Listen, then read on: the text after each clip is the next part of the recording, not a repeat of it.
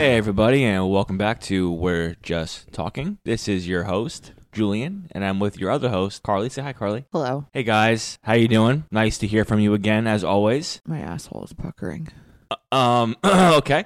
And um, it's election night, okay? Yeah, Carly is definitely We're over here sweating fucking balls. We're recording on election night, which is a questionable choice. And I, I went back and forth. Um, when Alan listens to this, just know that I went back and forth with the idea of, you know, taking my own advice and giving us a mental health week here and not even recording today. But this is a topic that I think we can all get behind. So um, I wanted to record about it anyway. And I feel like this little break from doom scrolling and staring at the uh, at the election electoral vote map is going to ease my nerves. At least I hope. But uh, yeah, for right now, my asshole is puckering. Julian doesn't really seem concerned, which is uh, perplexing. no, I am concerned. Okay. I'm just trying to hold it together. Okay. Because what, what do you want me to do? Uh, I don't want you to do anything, but um, you know, it, it just stresses me out that my reaction is just so adverse because you're just like la di da in Julian land. Carly, maybe I'm trying not to fully think about it right now. Uh, Maybe yeah. I'm, I'm, I'm trying not to sweat bullets. Yeah, well, that's privilege. You know Like- what that is? That's privilege. Okay. Okay. okay, but that's a conversation for another day. You're a dick. You know that? yeah, no, no, you're a dick. Um, That's rude. yeah. So uh, we're sitting here. I think it, what time is it? Ten to nine Eastern time. Yeah. Uh, 10 to 9 Eastern time. So this is uh, far too early uh, to have any kind of semblance of an idea of how this election is going to turn out. But you know, somehow these news networks make me on the edge of my seat for hours on end, knowing full well that this isn't going to come to a to an end until maybe a few days from now, a few weeks from now, a few months from now. We really don't know. So uh, no sense in stressing about it. Even though uh, no matter how much I say that to myself, I can't help but stress about it. yeah, you're, you look to be in a good position right now. Yeah, yeah. Uh, Yeah. Most important election of our lifetime. But anyway, Agreed. uh, that aside, uh, and I feel like we have to mention this every time we talk on this podcast because it's an election year. And it's just, it just really is important. It, it really is like the most important thing I've ever voted in. Probably the most important thing Julian's ever voted in. And yeah, that's kind of where we're at. So I've almost never felt this way towards almost anything before. anything, yeah. Yeah. And everybody's like, "Oh, don't let you know, don't let the election ruin your your family and friend relationships." It, oh, it is. It is. Ru- it is challenging and ruining Yeah. my relationships. You know, Yeah, sure. and it's sort of beyond my control now. My mom and I had a discussion about it. It's like sort of like outside of my own, you know, what I can control about my mood and behaviors. So yeah, that's where we're at. It's pretty cool. I mean, I mean, of all things that this election has done, I- mean, it's made everybody just miserable. So that's a pretty cool byproduct of this. Yeah. Yeah, so that's where we're at. But uh, today, our topic is Veterans. veterans in the military. Um, this topic, I know we mentioned it. I think it was during our pilot episode, and I think we also mentioned it. A couple times. Yeah, I, we, we definitely talked about it in our political episode. Um, we definitely talked about it when we were talking about careers and stuff like that. Because Julian, you know, a big part of Julian's come up was uh, was the military and his military experience. And I'm hoping that he'll share a little bit more about kind of his process today and kind of what he you know expects to get more from you know veteran support in this country and veteran assistance things of that nature i know it's a big plat- political platform but i think from a, an actual veterans perspective uh you know it's helpful to know like what exactly you know they're going through you know mentally emotionally and in the transition between being a citizen and being in the military right Yeah. So if, if you want to do this to where like you ask questions maybe. Yeah, no, I'll I think- provide you some answers. Yeah, I think that would be helpful. So why don't we just get started with like what? So what was your like? I know the answer to this, but I obviously want like our audience to hear it. What was your main objective in joining the army? Like, in other words, what first gave you the idea, and what was your motivation? So um, ever since I was a little boy, that sounds cliche. Ever since I was a kid, I don't know. I was just fascinated by the military and uh, fascinated by yeah, just by just by the military. And growing up, I always kind of wanted to be in it. You know, I'd always talk about you know I'm gonna join the army, or I'm gonna join the Marines, or I'm gonna be a Navy SEAL, or I'm gonna be a Power Ranger, or I'm gonna be Captain America. You know, like so. I always um I always that that was kind of just how I grew up, like being a kid, you know, uh, astronaut or this, that, the other, just being a regular kid. But as I got older, it was still something that I always had in the back of my mind, and um, I was always very interested and curious about it, and I really wanted to, to um, you know, explore as an option. So while I was in high school, let's just say that in, in high school, like I never really knew what I wanted to do after high school. I didn't know, you know, I didn't want to follow the status quo, you know, which unfortunately, not unfortunately, but excuse me, where I, um, you know, where I grew up, very proud to be from Ne- Neptune, New Jersey, but um, you know, for for the most part, I guess the stereotype was like, oh, you know, you go to Neptune after Neptune, like you go to Brookdale and you work a part time or something like that. Not not there's that there's anything wrong with that at all. You know, and that was a huge option for me, basically going into my senior year of high school. Um, a huge option to where uh, I, you know, that would probably be it, and you know, I would figure it out from there, and hopefully, you know, um, move on and get a good high paying job doing something that interests me. That was kind of like what the status quo was, right? So back on topic now, joining the military again. Um, it was always in the back of my mind. I explored options. I, I spoke to a few recruiters about it. I kind of just went to the army. Me, um, I don't know. I don't know really why I decided to go to the army over the Marine Corps. That or was going to the- be my next question, but Oh, well, you know, no, the- answer it. no, no, answer no, it. no, no. I'll, I'll, I'll, I'll get on. We'll, that'll be the next question. then. Okay. But basically, um, like I said, it was something that I always was interested in doing. Something that I was always interested in doing, but never really thought that I would do it until high school came along, and you know, the the reality of actually that becoming a reality got closer and closer and closer. And then um, went through a couple things my senior year of high school. I would say the summer of my senior year, going into high school. You know, Go I, with before going to senior year? yeah, before Okay. going to senior year, I remember I was I was playing football, but uh, my father had passed away, and that kind of hit me hard, and it was uh, a little rough for a 17 year old um, you know teenager to uh, to deal with something like that especially when it's uh, unexpected. So you know i don't know what it was but i i knew that me something triggered in me when that happened and i knew that um, i wasn't gonna just follow the status quo. I wasn't just going to uh, do something easy or not necessarily easy but i wasn't just gonna do something that again was maybe expected of me. Routine. Yeah. routine expected of me and oh this is just the way this is what you do. No. So i was like you know what? I'm gonna join the army. And i uh so uh, basically i joined the army when i was 17 about a month before i turned 18 i was in you know mid senior year of high school still in high school. Um so i had to wait obviously to ship until uh to basic training until after i graduated high school which is no problem. Um i ended up shipping to basic training two weeks after i graduated high school at 18 years old. But uh so i enlisted then and i, I originally enlisted just in the reserves because i was 17 years old. I didn't really know what i was doing you know and i and i picked a job in in the reserves it was kind of like a like a logistical specialist um a like a supply analyst. And i so i went to basic training and then i went to job training. And then when i got back for about five months of being away i got back and i noticed that oh shit like what am i gonna do next? Like i'm kind of working a part-time job. Because at the time i was only in the army reserve. Time i um was working like uh like at um ruby tuesdays and then not really doing much else. I hadn't been enrolled in school yet. Uh so again something triggered in me. Um to where I was like, nah, I gotta, I need to go active duty. Contacted uh, my recruiter, let him know what was up, said I wanted to go active duty. And basically, couple, like about a month later, uh, I was able to, they were able to release me from the Army Reserve and then activate me into the active Army. And then they basically shipped me right the hell off. To, Okay. So uh, this was wait, just so that I understand the timeline. mhm. You made the decision to go active army before you were shipped to boot camp? No, after. After. Yeah. So before job training. No, after that. After job training. Yeah. Okay. So I think uh, what was what was going to be? Oh yeah. Um. So recruitment. So someone decides they're going to be in the military. What's your first step? Like, what did you do first? Did you talk to someone, or had you already made up your mind, or were you kind of looking for another opinion? Were they like so? Was the recruitment section of the military helpful in clarifying things for you and kind of answering any questions that you had, or were they just kind of like, nah, sign this paper, like be a patriot type of thing? um, that's a good question. A lot of gray area there in that within within this answer. Um, it, it, it's it's weird because they have you have to think about this. The army is a business, right? So the military is a business. Doesn't matter what branch, it's a business. So like they have their quota and they have recruitment goals that they have to meet and metrics metrics they have to follow. So you know, it, I didn't feel necessarily rushed, but like I feel like army recruitment they take away the the uncertainty about it. They almost want to almost rush you into being, oh, you're here to join the army and the Marine Corps. Okay, cool. So um, what we're gonna do. This is that. This is we're gonna do this. We're gonna do that. Um, you can have this job, that job. You're gonna take this test, that test, this physical, this physical, that physical, and then you know be good. Be good to go. So it's Yeah. kind of like they take out the Line up, sign up type thing. line up sign up yeah they, they take out the uncertainty in it and they want to you know drive you right through because again they have they have numbers that, that these recruiters need to hit so therefore To again fulfill the military needs. yeah, so same same thing as if you if you if you meet a recruiter from um, Facebook or Amazon or any like big tech or whatever company, you know, and you're going through the recruitment process, it's kind of the same, um, and along the lines of they want to string you through and they and they want to get you, you know, onboarded because they want to hit that quota. Sure. So that's more of it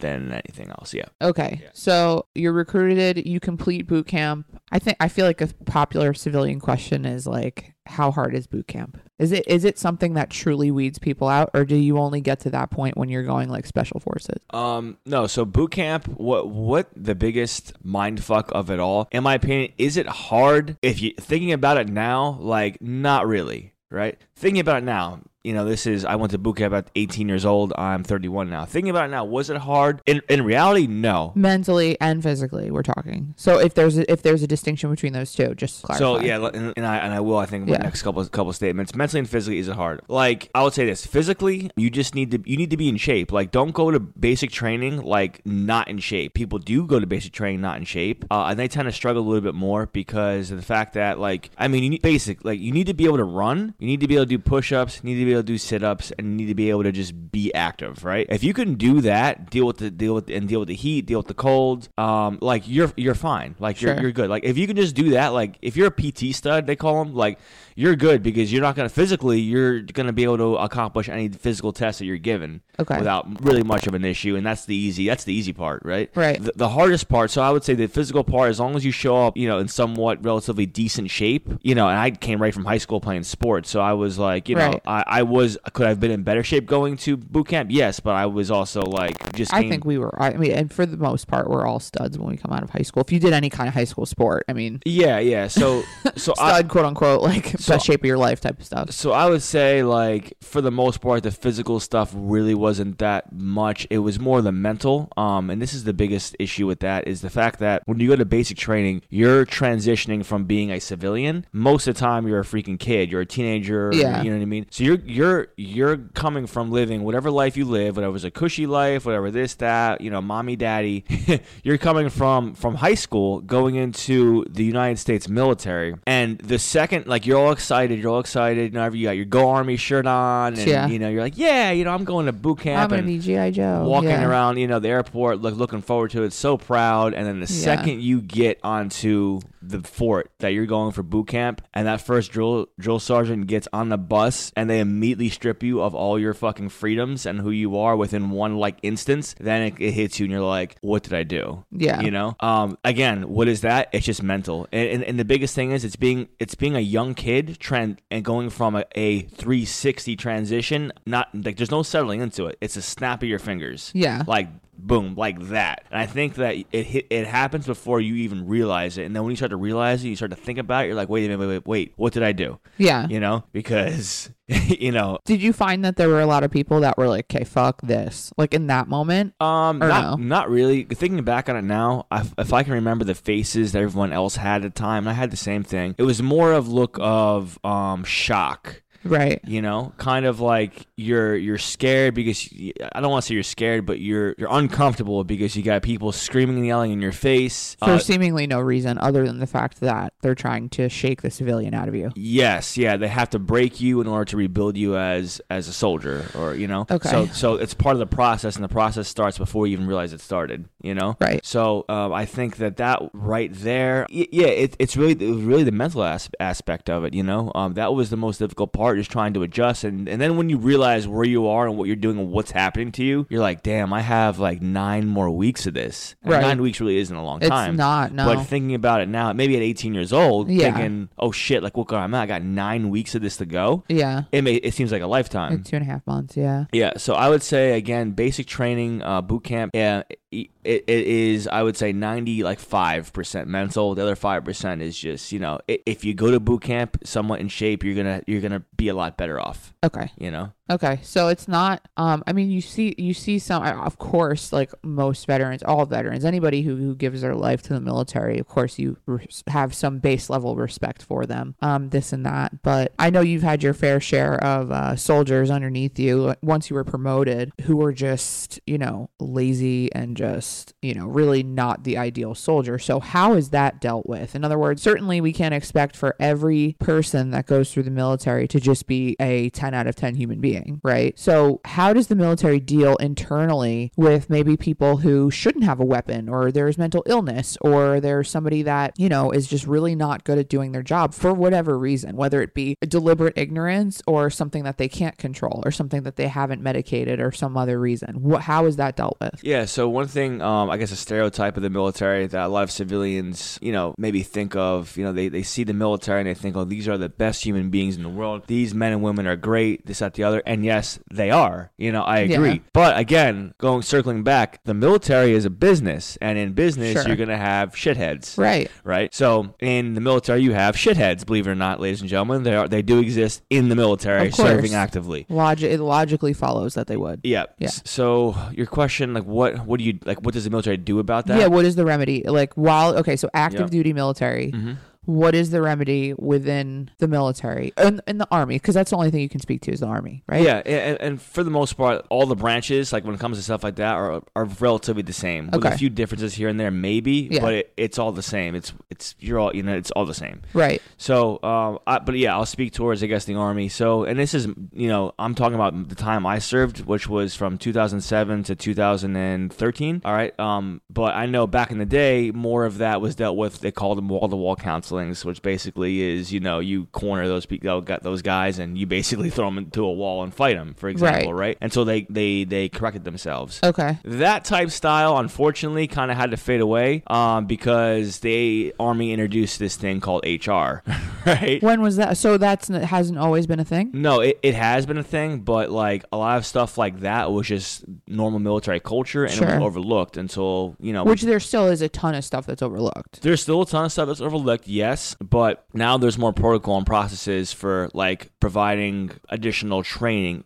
Um, what was the word that we used? Um, corrective training uh, to sol- to mil- you know to soldiers or basically yeah to, to military personnel. So um, I guess right now the um, the political um, good answer would be um, every month you have to have a counseling. They call them counselings. Basically, a, it's a one on one with that uh, so- with that soldier. Um, you're supposed to go over certain topics. And who to are you speaking to? if I have a one a counseling with a soldier, it's normally um, that soldier and then the first line supervisor. So if I'm the sergeant and I have a soldier under me, and um, it's that time of the month where I need to deliver uh, a counseling, then we sit down together and basically have a one-on-one conversation. We talk about opportunities, strengths, uh, what we did well, what we could get better at, right? Sure. And that happens every month. Okay. All right. So therefore, you have now you have documentation, right? Okay. Um, that's one thing. Um, and it could be good, it could be bad, it doesn't matter, you know. But I'll get to where soldiers start to act like fuck up, right? When they make the mistakes, everything goes off of uh, UCMJ, a Uniform Code Code of Military Justice, right? Um, there's different articles on there that fit, basically punishments that fit the crime, right? Sure. Depending on what you did, you get That's military crime. yeah, you get you get you get this, that, the other. Um, there's always a punishment to it. So depending on what it is, like you know, depending on the severity of it, like you could be you could be demoted, uh, so stripped of your rank. You could be put on extra duty, uh, which basically means that um they take more of your free time away from you. Um, they could take your money, which also So that's almost like prison. oh yeah. Yeah. Well, I don't want to say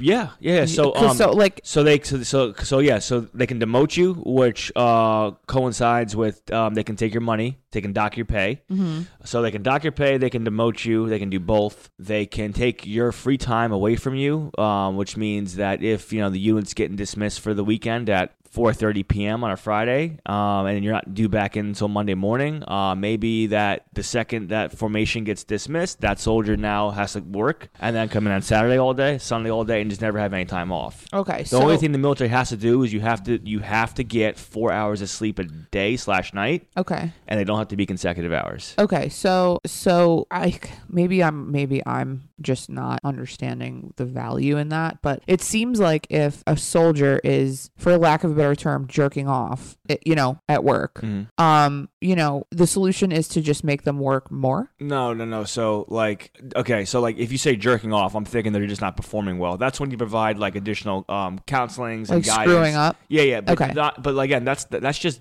basic like business, right? Okay, so there's the difference between not doing your job correctly and kind of screwing around, and Yes. then and then deliberate. Yes, like if You know, like if you yeah. go out and get a DUI, Okay, right? Or okay. if you go out and you beat your wife, or if you go out, or, Oh, wow. or, or your husband, or if you go out and you know steal something or break shit or destroy something or really hurt, so, like I'm talking about, like that's when you really fuck up and do like bad shit. And that's when the martial martial law, not martial law, but like That- that- internal military. That's when you're going to be Justice. stripped of your rank. You're going to be docked Okay. pay. You're going to all, all your free time is now gone. And uh, what you said was so they're not performing well, so you're going to make them work more. Not necessarily. So what it is is like you're not going to get a, a punishment like that if you're just not performing the way you need to be. Uh, that uh, that comes again. That, that kind of more lines with um uh just you know performance coachings, and then like if you aren't like making the standard, if you're not like if you're failing PT test, if you if you can't pass basic um you know mental and physical um things you need to pass in order to be a soldier, then like th- they'll start a process of trying to get you out wow. get you out Okay. of the military. Now there's gray area in that too, because say for example, some, someone's like, "Oh, but my back," and then go checks out, and doctor's like, "Yeah, that person has a back problem." They'll give them a um a profile, and then it's almost like you almost can't touch them at that point. Okay. but you can still start certain admin, admin things, but it's almost like now they're in a place where that you can't really touch them, but Okay. you can't you all, but you also can't like really kick them out. It, it, it's very like weird um with that. Do you know what I mean? Yeah, so it's almost like how there's laws in place to prevent to prevent you know targeting Americans with disabilities, almost like that. Yeah, Yeah. yeah. So like okay. I'm saying, So, but that's just like uh, it's just a different set of rules in the military, obviously. Just just different set of rules, yeah. And so in the crimes, the punishments I was talking about, like the ones again, I'll say again, where they you know take your money, your rank, your your your all your time. That's because that the crime, not not the crime, but like the uh, the violation was was that bad, and this is what you do. This is this is what equals the this is the punishment that equals that violation. You know? Okay. And yeah, it could be for months. It could be for three months. Like Yeah. you know, and some sometimes some of these guys get on these things and they never come off because they keep on fucking up. You know. Right. If you go AWOL, same shit. right. Um, so again, the, the idea of that is like it, it, it's a punishment, and um, normally you're doing like you're doing extra duty, they call it, and it's basically like you're literally scrubbing and cleaning the bathrooms, you're mopping the floor, Yeah. um, you're just doing you're just doing like you know you're you're cleaning up fan or or a, a sidewalk with a toothbrush, some shit oh, like that. geez, yeah. you know? Okay. So, So, okay, so you said something about counseling with your superiors, this and that. To be clear, most of the time your superior doesn't have any kind of uh, mental health training or training as a social worker or training in any kind of human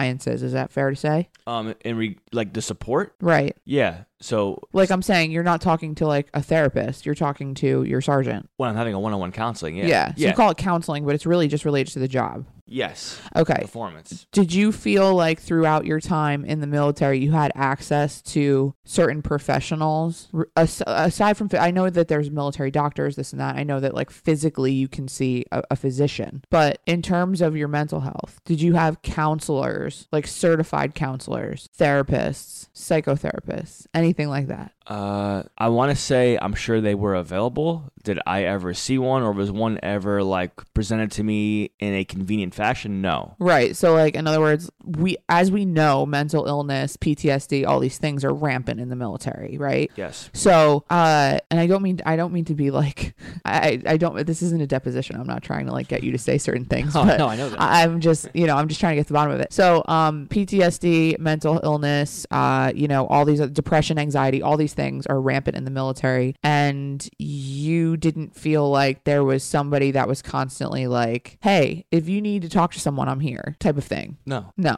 No. Okay. So I okay, I, I see that. I, will say this: when I well, when I came back from deployment, we all had to do this re-entry process. okay. This whole thing it took like three weeks to Okay. re-enter back into civilization, I guess, normal normal life, right? Whatever you want to call it, whatever normal life is. Okay. So maybe that process would be a little bit more helpful. Well, part of that process, you have to sit down with a counselor. Yeah. And I don't know if they're a therapist, but they were a counselor. Sure. And they ask you, so how you doing? How you feeling? Yeah. Um, you know, is there anything that's bothering you? No. Okay, you're good. Stamp. See you later. But over the course of three weeks. That was like maybe three seconds. That part of it, but yeah. like, Okay. it the was, rest like, of it is maybe like two weeks. I i yeah, but like when when it was when it was time to go because you have this packet that you have to get stamped off and signed off to make sure you're good to go. You have all the correct stamps and signatures that you need. Okay. So going to the counselor is one of them. So you just go there and hey, uh, you get your Disney passport stamped. And yeah, Then you, okay. and then you're good.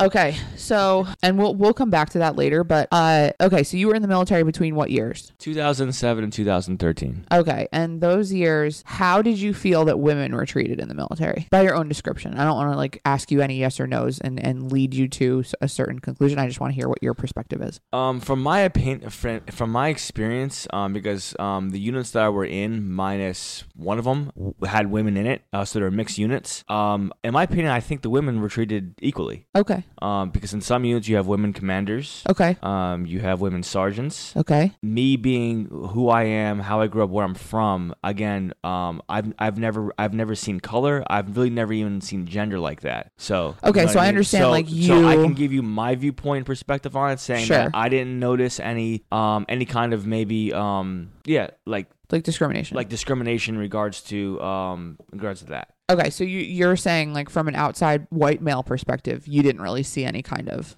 Yeah, correct. Discrimination. The only, I get yeah. The only time I get not that even they were discriminated discri- yeah, discriminated against was uh, when I was in my with my unit in Germany. My unit in Germany was an infantry unit, so it was an all male unit. Um, but then um the the medical station um we did get a medic in who was a female medic, and she was the Mm-hmm. first female in the unit in like its history. Oh wow. And um I don't think And that you- she was discriminated in any way either. you know? Okay, so you saw no reason why sh- the, that particular medic couldn't be a woman. Oh, she yeah, but she was a woman. Right, but yeah. I'm saying like you didn't think like, oh Jesus is really a job suitable for a man. No, no, and, and and on that note as well, um, I had uh, you know, in my unit before that, um, I had another uh, female medic, um, as well, and she she actually went out on patrols. Like she was a medic. See, medics have to go on patrols Yeah, yeah. with um with you know whoever's going out. If you're going out on patrol, um, you need a medic with you, Mhm. and she was would go there, you know, wouldn't miss a beat, no problem. You know? Yeah. wouldn't cry about it. Actually, I think look forward to it most of the time. You know, get out and something to do. Yeah, no, Do I your- mean do I your don't job, think you know? sure. I mean they all go through the same training Yep. at that stage. I mean re- exclusive of job training. Like you all go through the same boot camp, whatever. I, I think um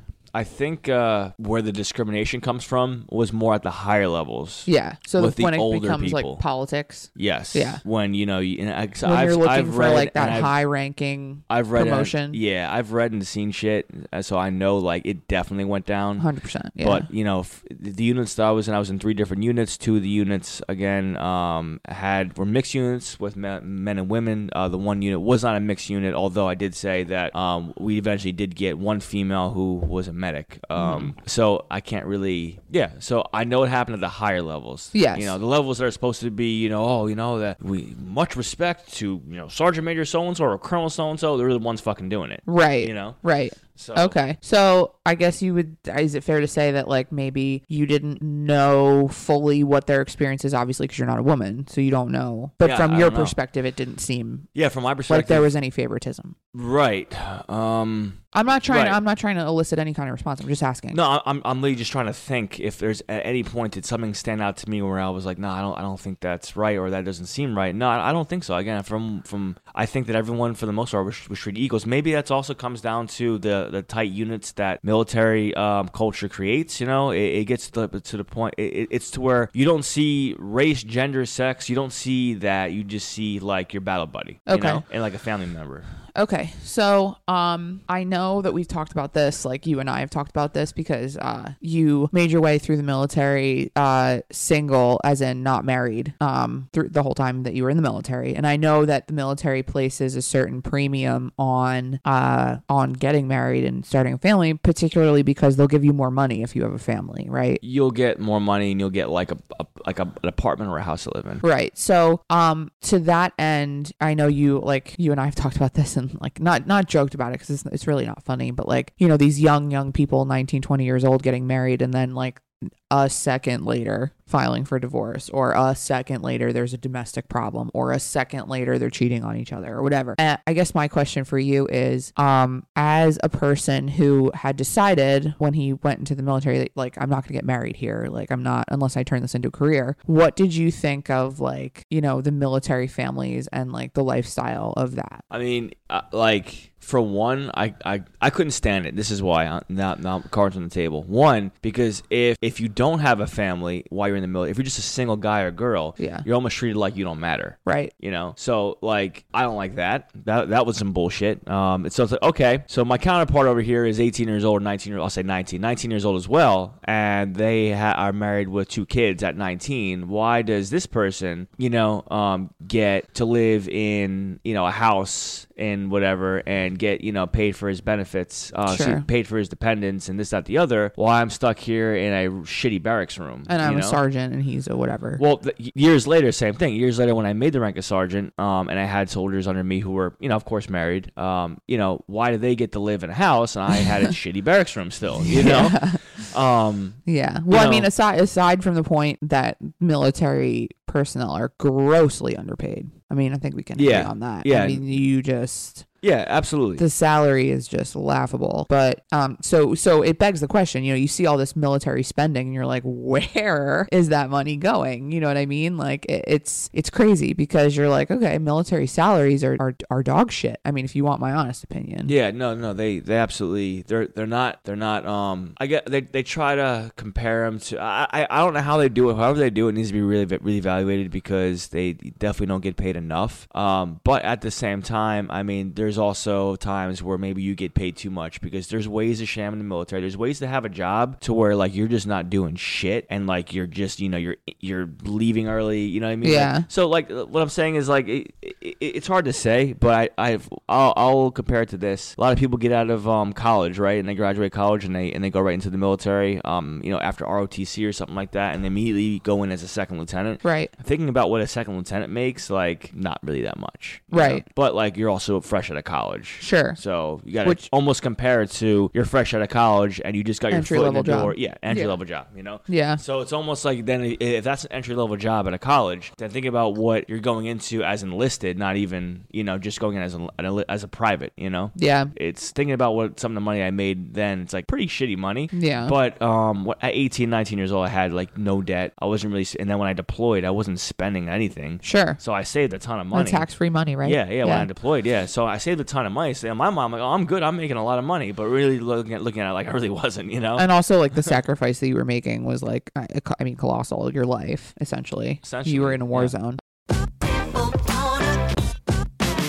This is Jess Betancourt, the host of DNA ID, the only true crime podcast that exclusively covers cases solved using forensic genealogy. DNA ID goes behind the headlines to answer your questions about this remarkable new crime solving tool, how it works, how cases are selected, why the cases were unsolved for so long, and how the justice system is addressing it. I include input from law enforcement to give you the inside scoop that we all crave with a straightforward, no nonsense delivery. You can find DNA ID on any podcast platform. Episodes come out weekly on Mondays.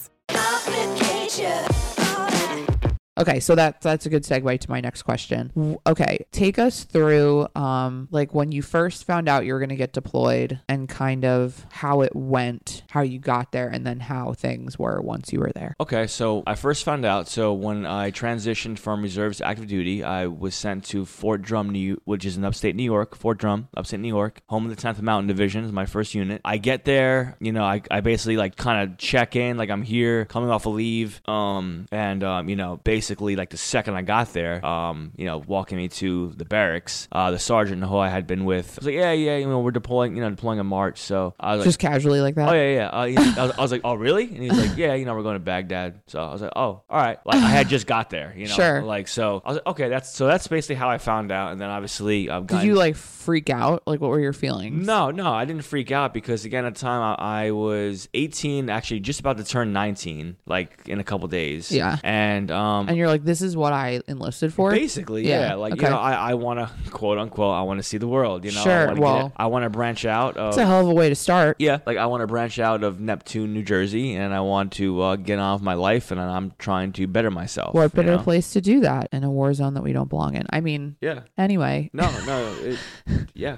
Okay, right. so, you find out that you're going to deploy in Yep. what amounts to what two months from then? got there. I got there in January, So and months. then they were like April we were deploying. Okay. But good old me got scheduled to, to be like one of the first people out. Okay. So I like left in March. Okay. So, So, you leave. Um, like- I know that uh, you took like a like obviously a military plane over to uh, Baghdad. So So- you, so what happens when you get there? All right, so yeah, so let's just say come late March, I got the I got the green light to go ahead. Green light. I got the go ahead to yeah, you're gonna go because basically, so I was going ADVON, right? ADVON means you go ahead of the main bodies, right? So it's kind of like we were the first people from my unit there on the ground. Okay. and I went in a small team. And um, the team I was assigned to go to Iraq with, we were assigned to guard intel equipment and weapons connexes. So I was in logistics and, and supply. So therefore, one of the jobs uh, of logistics and supply guys is to um, you're in charge of all the weapons and and maintenance of the weapons, and also like accountability and the security of all the weapons. Okay.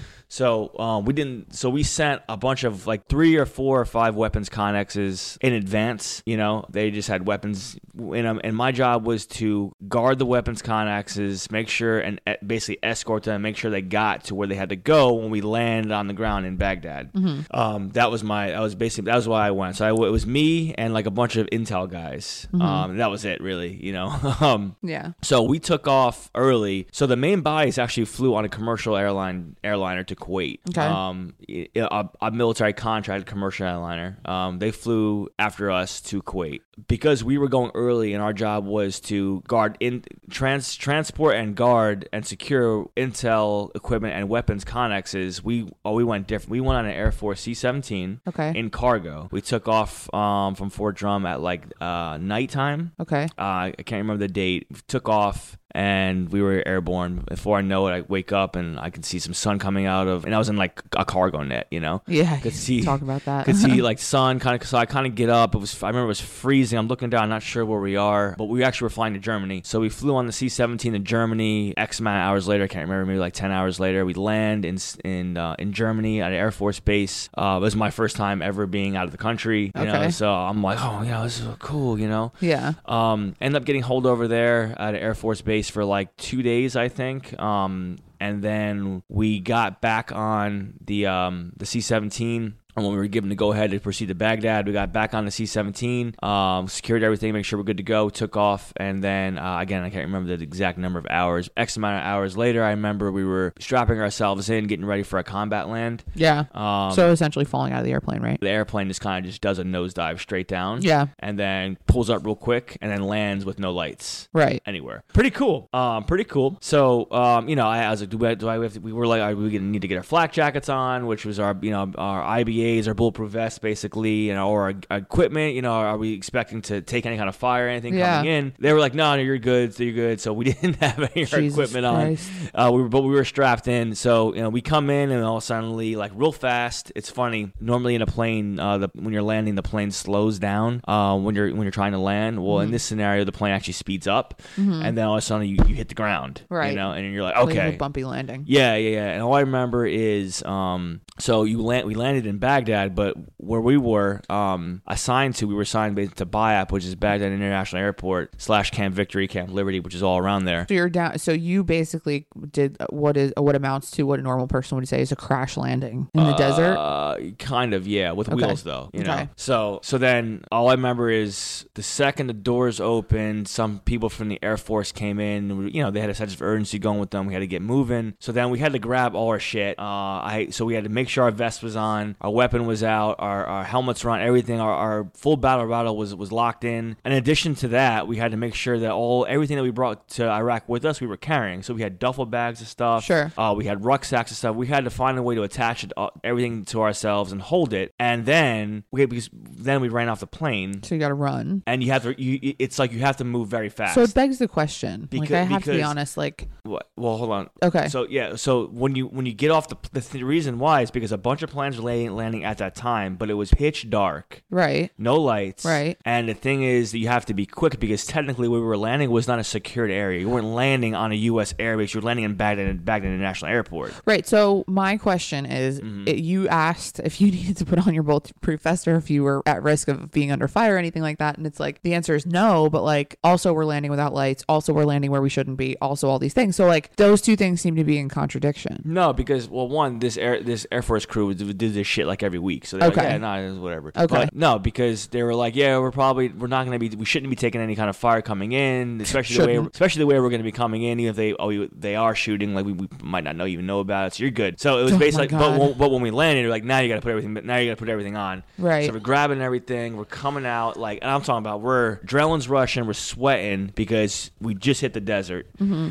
I, all I could smell was the burnt rubber from the airplane um, tires, and we're running with all our shit. Like it felt like forever, you know, Right. to get to the other side um, of the airport where the other, basically where the U.S. forces were. We come running across, and then we get there finally, and then we come through, and I see like members of the Third Infantry who we were leaving. They were kind of just laying there, like some of them were getting some sleep, whatever. There was a lot of people kind of piled up, and then um, basically uh, we ended up taking all our stuff to a tent. And um, And that was home. and then the connexes and all the equipment got unloaded and secured by the Air Force. okay. But it wasn't done yet because the next day we had to go out to another unsecured location to make sure that they were secured and to put like a tracker on them so we knew where they were. Okay. So you were so you spent your entire deployment in a tent. Is that fair to say? No, no, no. So um, most of my deployment, my deployment was spent actually in a uh, we called it a CHU, which is like a hut. It, Uh, it- okay. It's it's like a it's like a tr- it's like a trailer. Like you know, Okay. like those mobile Yeah, yeah, trailers, like yeah. a small like trailer. Yeah, like classroom trailer, kind of like that. yeah, a- like a small one where you can fit like two people in it. Oh, okay. Yeah. So really small. Yeah. Okay. Yeah, yeah. So that's where you spent your deployment. Mhm. How long were you there for? So I um I was deployed in total for 13 months. Um I spent half of it in Iraq and I spent the other half of it actually in Kuwait because um at that time we were looking to um trying the US military was trying to find ways to with, start the withdrawal Okay. from Iraq. Um and then I was sent to Kuwait to kind of help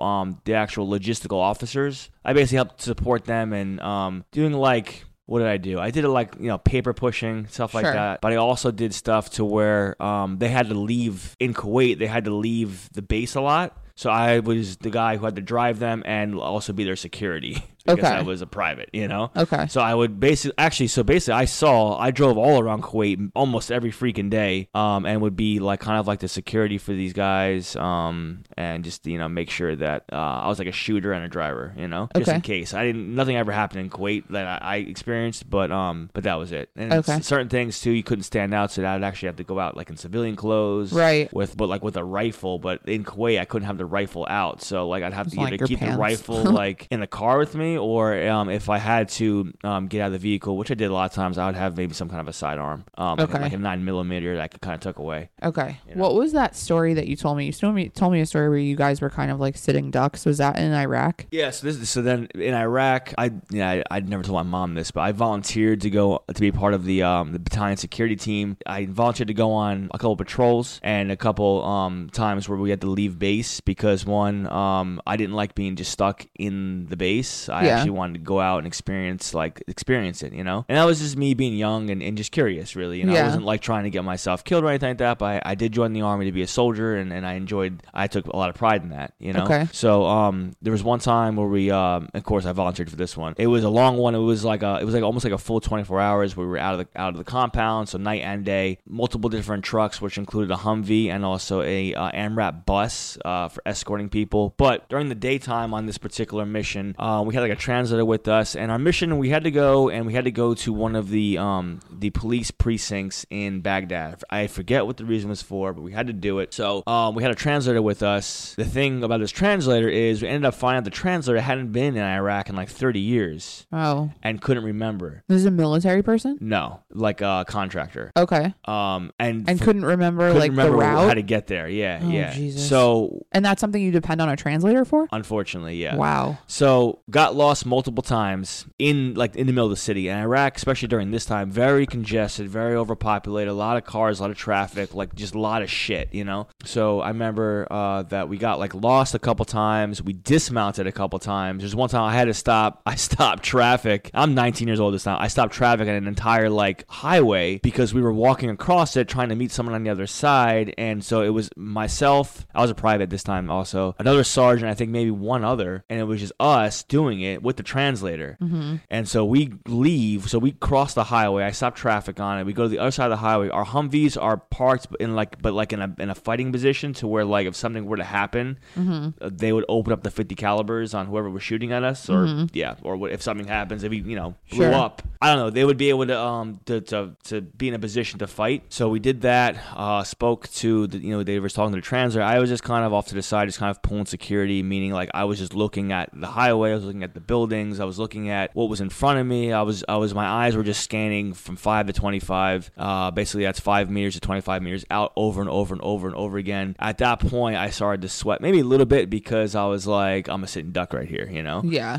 Uh, at the same time, I also said, you know, the sergeant looked at me and said, "Hey, you want to go?" I was like, "Let's go." You know, like I'm not gonna back down. I'm not gonna be, Right. uh, you know, like this is what I signed up for. Let's go. You know. So then we ended up crossing back over. Then we went down a freaking alley, and the alley, um, the alley, like same thing. Humvees are outside with you know in a kind of like a fighting defense defensive position. Someone tried to uh, to to go down that alley, and I remember um, I'm looking at one of the sergeants. I was like, hey, hey, sergeant, this guy's trying to come in here. We're you know, what do you want to do? And he had this look like, shit, I don't fucking know. Oh, you know. man. So he's like, all right, you can come. And it, he was like, remember a, a younger a young Iraqi, maybe uh, Iraqi male, maybe um early 20s, something like that. And he was crossing. He looked like you know, like oh, you know, like you know, I, I'm um, you know, I'm just trying to get to my my apartment or something like that Sure. comes through us. I'm like, man, he's gonna pull something. Yeah. right now. Oh my Like, This is, God. and this is all in one day. Many different times I thought I was gonna like something was gonna happen, but again, this is that was what I was. It's that- usually like the movies, and it's always those guys that are like strapped with like a bomb or something. Yes. So yeah, the movie, and, and if you go watch the Hurt Locker, that's exactly what would have happened in that, Right. situation. Sure. But in, in real life, in in real life that does happen. But given uh, given that time, it didn't happen. He just crossed, you know, and, and I'm and we're looking, I'm staring. It's funny how I'm I'm thinking about these memories. I'm thinking about to my training, and it's, I'm going like when I said five and twenty five. Yeah. And I remember I'm looking at his hands, and I'm looking at like every movement he does. My finger like ready to go. Yeah. You know, and that was unsettling too because he's crossing right in the middle of us. and He Right. could have just simply pulled something. Right. That would have been it. Goodbye. But there and then and then what happened was, and then at the end of the day, we um you know we're we're back in the Humvees. We're we're, we're moving. Then we get stuck in a traffic jam and no one's moving. You know, and then we see another MRAP from another unit. The guy steps out like trying to clear traffic, and it's and the Iraqis looking at him like "fuck you," you know, like you. well, yeah. I mean, think you- of it from like peaceful civilians in Iraq and Baghdad. Like, imagine being that Iraqi guy going to his apartment and like being like, I have to pass this foreign military with their rifles. Yeah. Like, the, it's crazy what Oh, their reality. I mean, I'm not saying you guys are wrong or anything. I'm just saying that like, imagine being that guy. You know? Well, imagine it being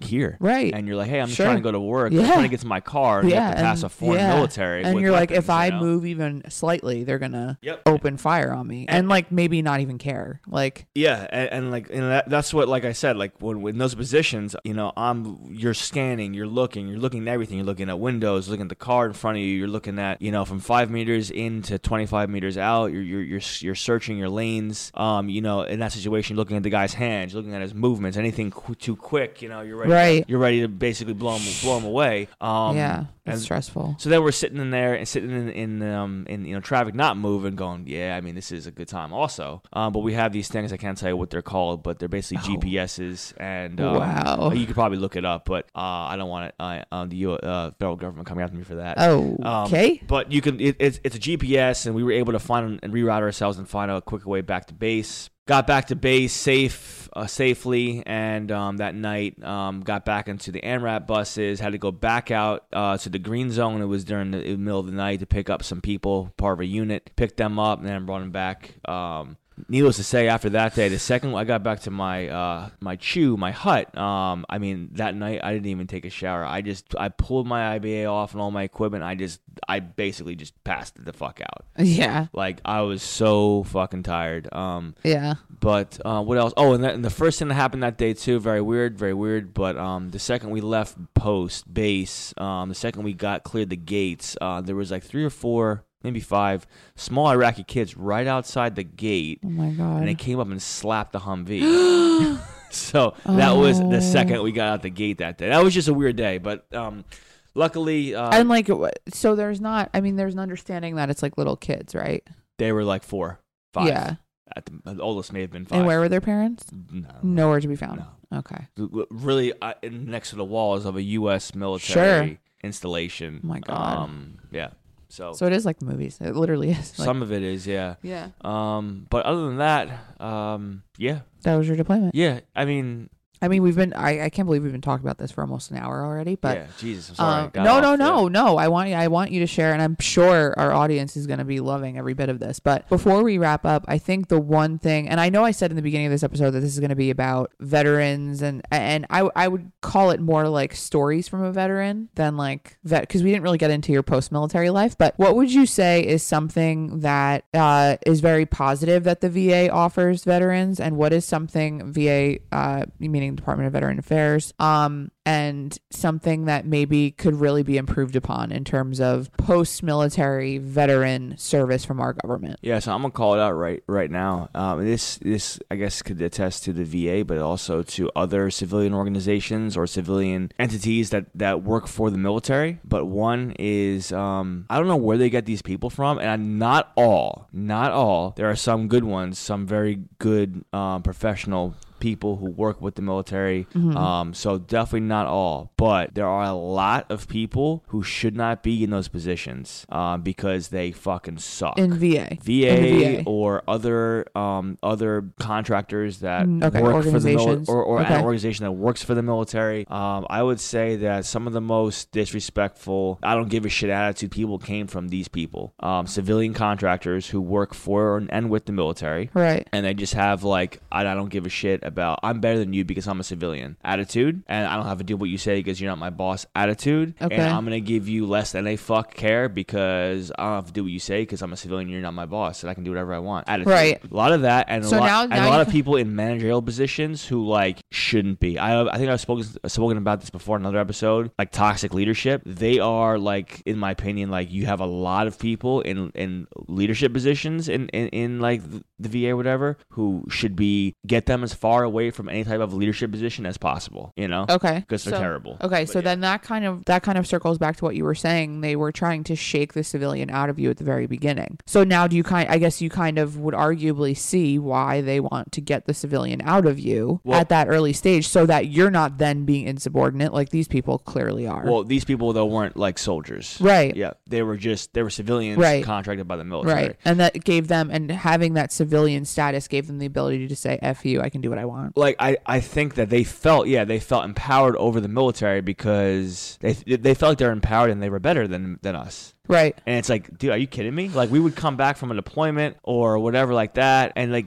for the most part they just wouldn't give a fuck you Right. know? and I, I get it like you deal with soldiers every day I got you you know Sure. But, and we're not yeah, like there's no delusion that, you know, soldiers are all easy to deal with, obviously. right right Just like anything else. Right. So Yeah. I, I would say, um, you know, my advice, if um, anyone out there is ever listening to anything I'm saying, um, the, the biggest opportunity for improvement in the VA and also in um, other civilian uh, organizations that are affiliated with the military and contractors, honestly, like you need to really look at the people you're hiring and hire better qualified and better quality professionals. The vetting process. Yeah, Yeah. not not even people like professionals, Mhm. like who are um, you know, customer centric and who uh, value their value working with the military and treat the military as j- just treat it as as equals. Sure. You know, Yeah. Um, that's it. That's very pretty simple. And, and guess what? Like, put the right people in who pe- put the right people in ma- leadership positions. You Mm-hmm. can't just throw a jack- jackass in a leadership position who's underqualified, who doesn't give a shit about people because they're gonna make it terrible. Right. You gotta throw good quality leaders in good in positions like that. Sure. Or else you're gonna have this um what- Toxicity. toxicity, right? Yeah. So a lot of you know,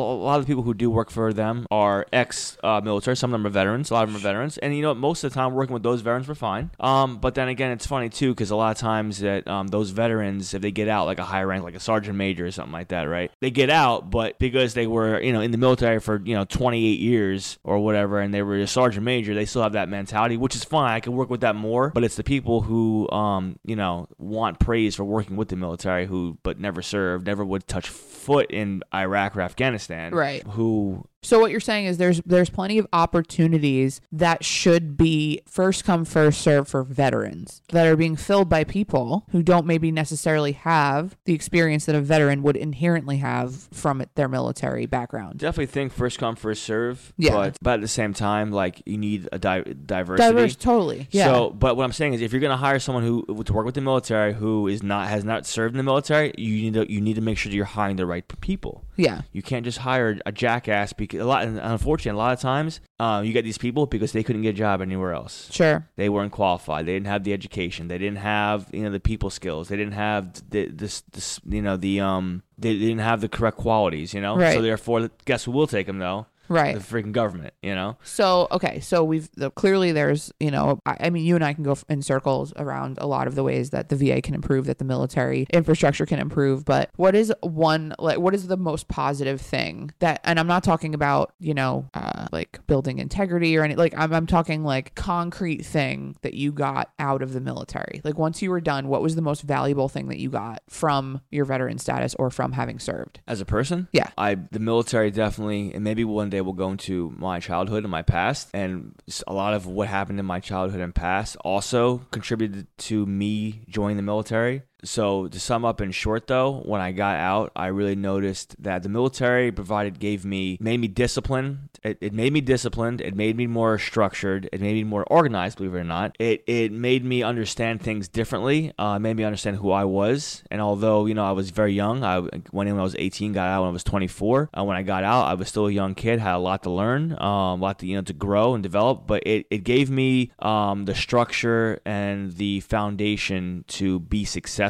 um, and to be to always continue to want to fight and be better than what I am today. You know, I talk about you know a goal for tomorrow is to be better than you were today. Sure. I believe that I know that the army it, it helped molded me mold me into who I am today, and you know who I am today at 31. Um, you know who I am as a person and who I am professionally. Um, that all came from what I got out of six and a half years and as a soldier in the United States Army. Cool. You know, that's a good answer. so yeah. So and, Yeah. I'm, and I'm very thankful for it, and I truly believe that if I hadn't joined the military, I would not be who I am today. Yeah. So um, You've said that multiple times. yeah. Yeah. Well, good shit. I mean, I think we could definitely do like a total another episode on this of your Yeah, stories. there's a lot. I, I There's so much. I I we didn't get into my time in in, in Europe. you yeah, know, yeah. like- no, I, I kind of wanted to focus on like the wartime service because I think that that's a hot button issue right now. But certainly we can do another episode like this. Um, if you guys like this episode, let us know. WJT Podcast on Instagram, WJTpodcast at gmail.com. If you have any questions for Julian um, about his military service, I just kind of went off of questions that I've heard people ask him. And, you know, aside from the rude ones, like I think there's always that person's that that's like, did you kill anyone while you were, and it's just like so inappropriate. yeah, that that's that's like That's a dumb- really that's like a- inappropriate a question. dumb question to ask a veteran. Yeah, Oh, so you killed somebody? FYI, Like, yeah, don't, so don't ask a FYI, veteran that question. Don't ask a veteran that question is not a good thing. Um, but yeah, I kind of, you know, uh, I've heard my family ask him questions. I've heard our friends ask him questions, and I've kind of just, uh, you know, boiled it down to what I think is like kind of the most interesting stuff that he's got to share. Obviously, that's not to say that we couldn't do a whole other two and a half, three hours on this, but in the interest of keeping our episodes around the hour mark, uh, we are gonna stop, wrap it up here. Any final remarks from our veteran? Thank you, everyone who has served and who continues to serve. And seriously, um, your service is hugely appreciated. And this country really needs people like you to help us stay on the right path and the right track and uh, and, and moving forward with um, with life and with uh, who we are as, as a nation. Great. Well, then I think that'll do it for tonight. Until next time. We're just talking. Perfect. Perfect.